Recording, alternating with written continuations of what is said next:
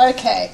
Um, I'm going to just talk about some of the research that's going on in the Environmental Change Institute. Um, we're an env- interdisciplinary environmental institute at Oxford. We work in partnership with the Smith School and we work in both the natural and social sciences. And in fact, we've got collaborations with almost all of the um, previous speakers. Um, we've got about 60 researchers in um, what's emerging as three main um, research clusters. One looks at energy and lower carbon futures, particularly um, behaviour around energy demand um, and energy policy. The second cluster is increasingly focused on the future of tropical forests and is addressing um, some of the issues John Schellnhuber mentioned about the future of the Amazon and the role of the carbon markets um, in uh, perhaps protecting tropical forests. And then the third main area looks at the impacts of climate change, both in the UK and around the world, and also at the question of adaptation. And this morning, since we're in the City of London um, at an event focused on private sector solutions, I'm going to be talking mainly about some of our work on the built environment, on um, business, and on uh, climate change.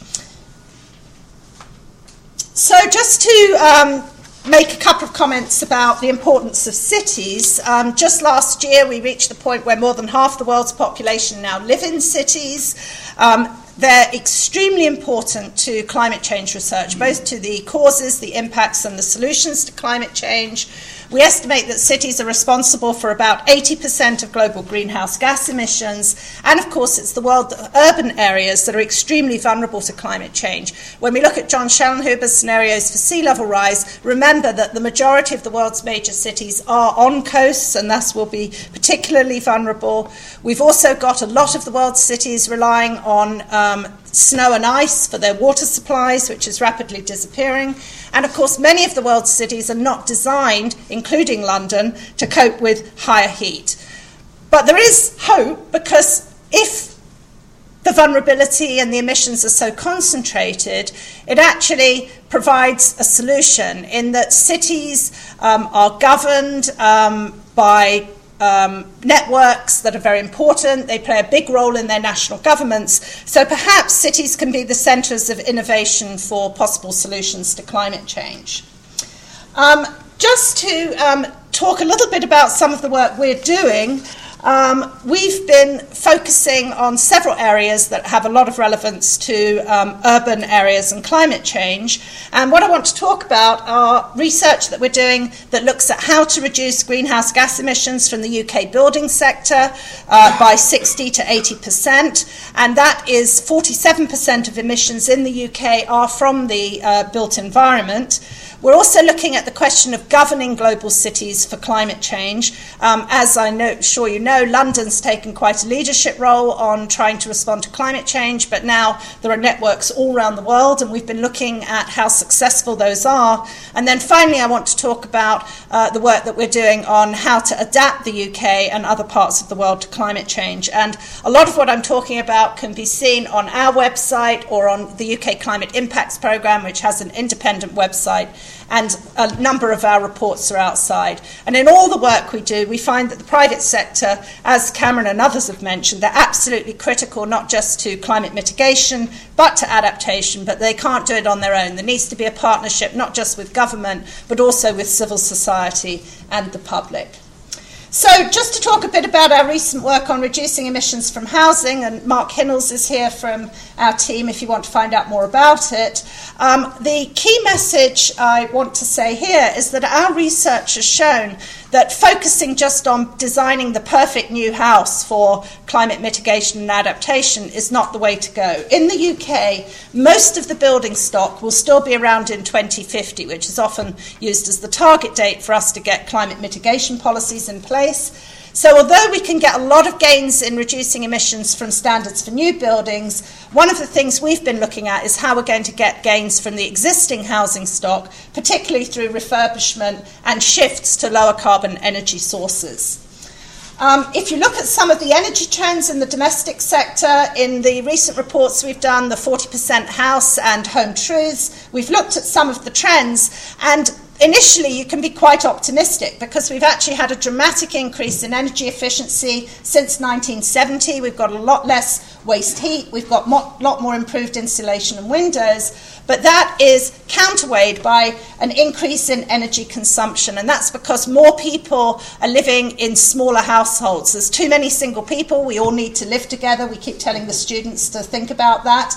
Um, so get, we've got 36% more households. A lot of this is elderly people living longer, of course, and uh, the big increase in the use of lights and appliances, the number of appliances, the number of appliances that are left on standby.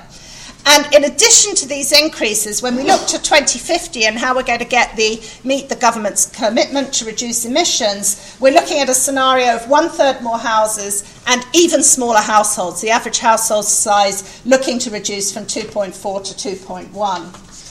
Um, the 40% House report uh, came up with a strategy for reducing emissions by 60%, and you can see that some of the recommendations that we put in place here. Um, in these reports, we assume that um, this will include um, affordable energy for the poor. It doesn't include some of the very promising technologies that some of the other speakers have looked at.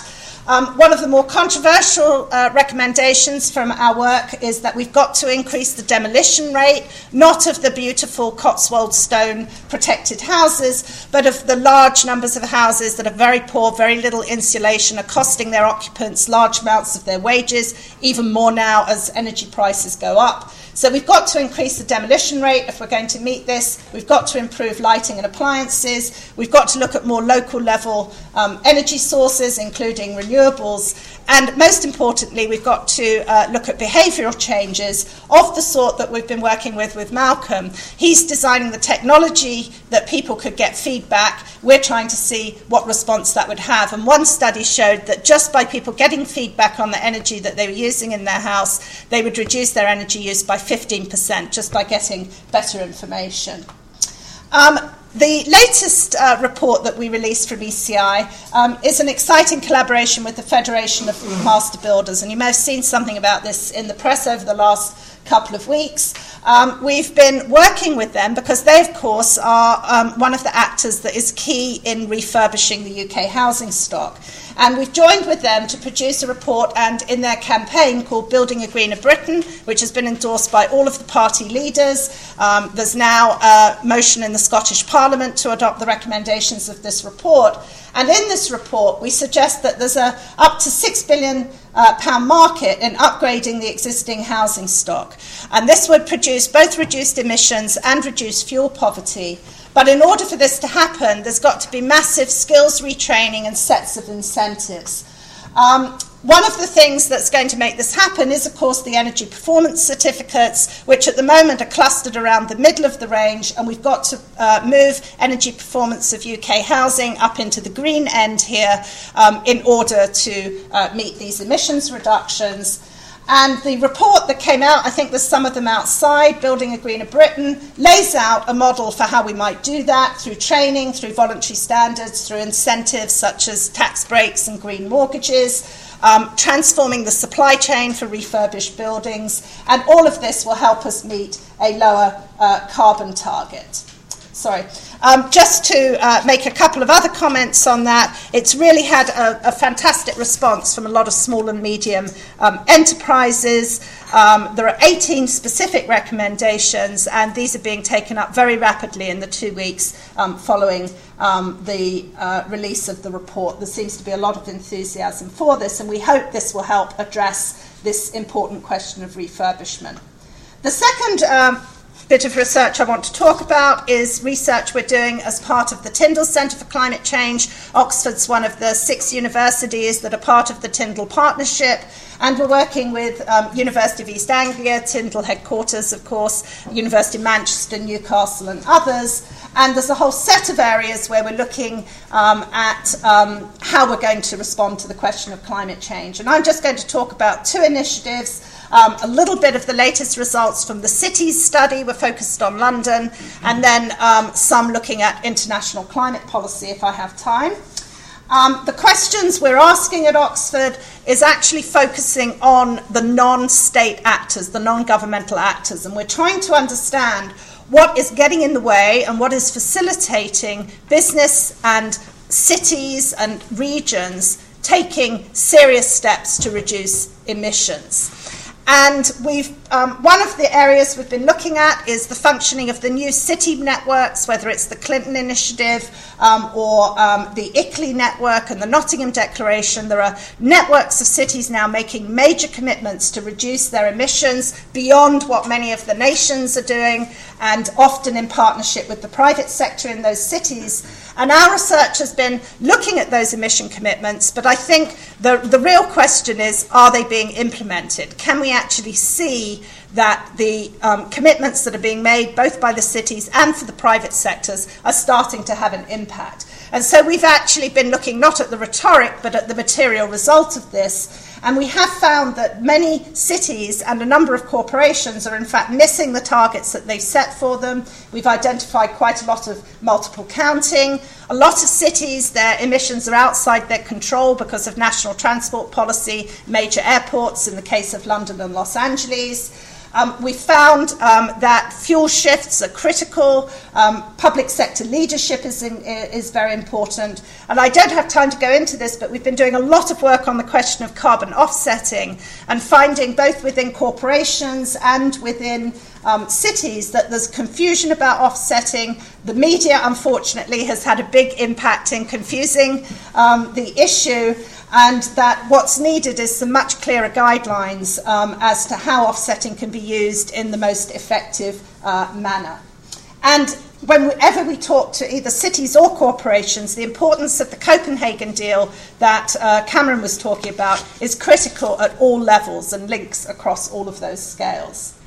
A um, couple of results from the uh, London study that's being led by the University of Newcastle. We've been looking at some of the sea level rise, latest sea level rise scenarios and what they would mean for London.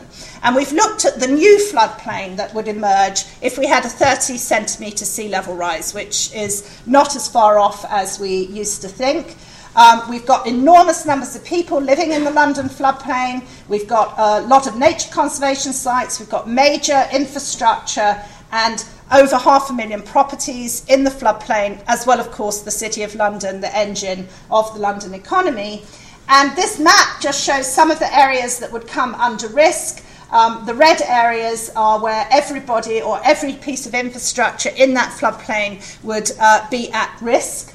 And Jim and his colleagues have done some estimates for what this would mean, um, because, of course, for Britain, we're looking at um, higher flow for uh, the Thames under many of the climate change scenarios. With the higher flow and the sea level rise, the estimate is that annual damages could increase to more than an average of more than two billion uh, pounds a year particularly if we get development occurring in the floodplain, such as the Thames Gateway. So it definitely raises questions about uh, what we're doing in developing the Thames Gateway um, uh, in the context of climate change. And these are very, very high damages and should be of concern to the private sector. Um, Miles didn't talk about uh, this work that his group had done on the 2003 heatwave, um, but um, we uh, now through Tyndall are taking a look at what this would mean in the future. And of course, uh, the temperature distribution in London in 2003, if you remember it, was quite unbearable. And this is raising questions not just in terms of public health, but of course, one of the most vulnerable systems is the London Underground system. And we need some very innovative ways to think about how the Underground is going to function, uh, whether we're going to flood it with deep pump water or what we're going to do to keep it cool under these sorts of scenarios. The final thing I want to talk about is um, if we cannot mitigate, or if we do not mitigate enough, we've obviously got to start thinking about how to live in a warmer world. And the Environmental Change Institute is uh, proud to host the UK Climate Impacts Programme for DEFRA, um, and uh, UK CIP, we have a team of a growing team. It's now going to be up to 20 people who are working, working with stakeholders all across the UK, public sector, local government, conservation organisations, whomever we can reach.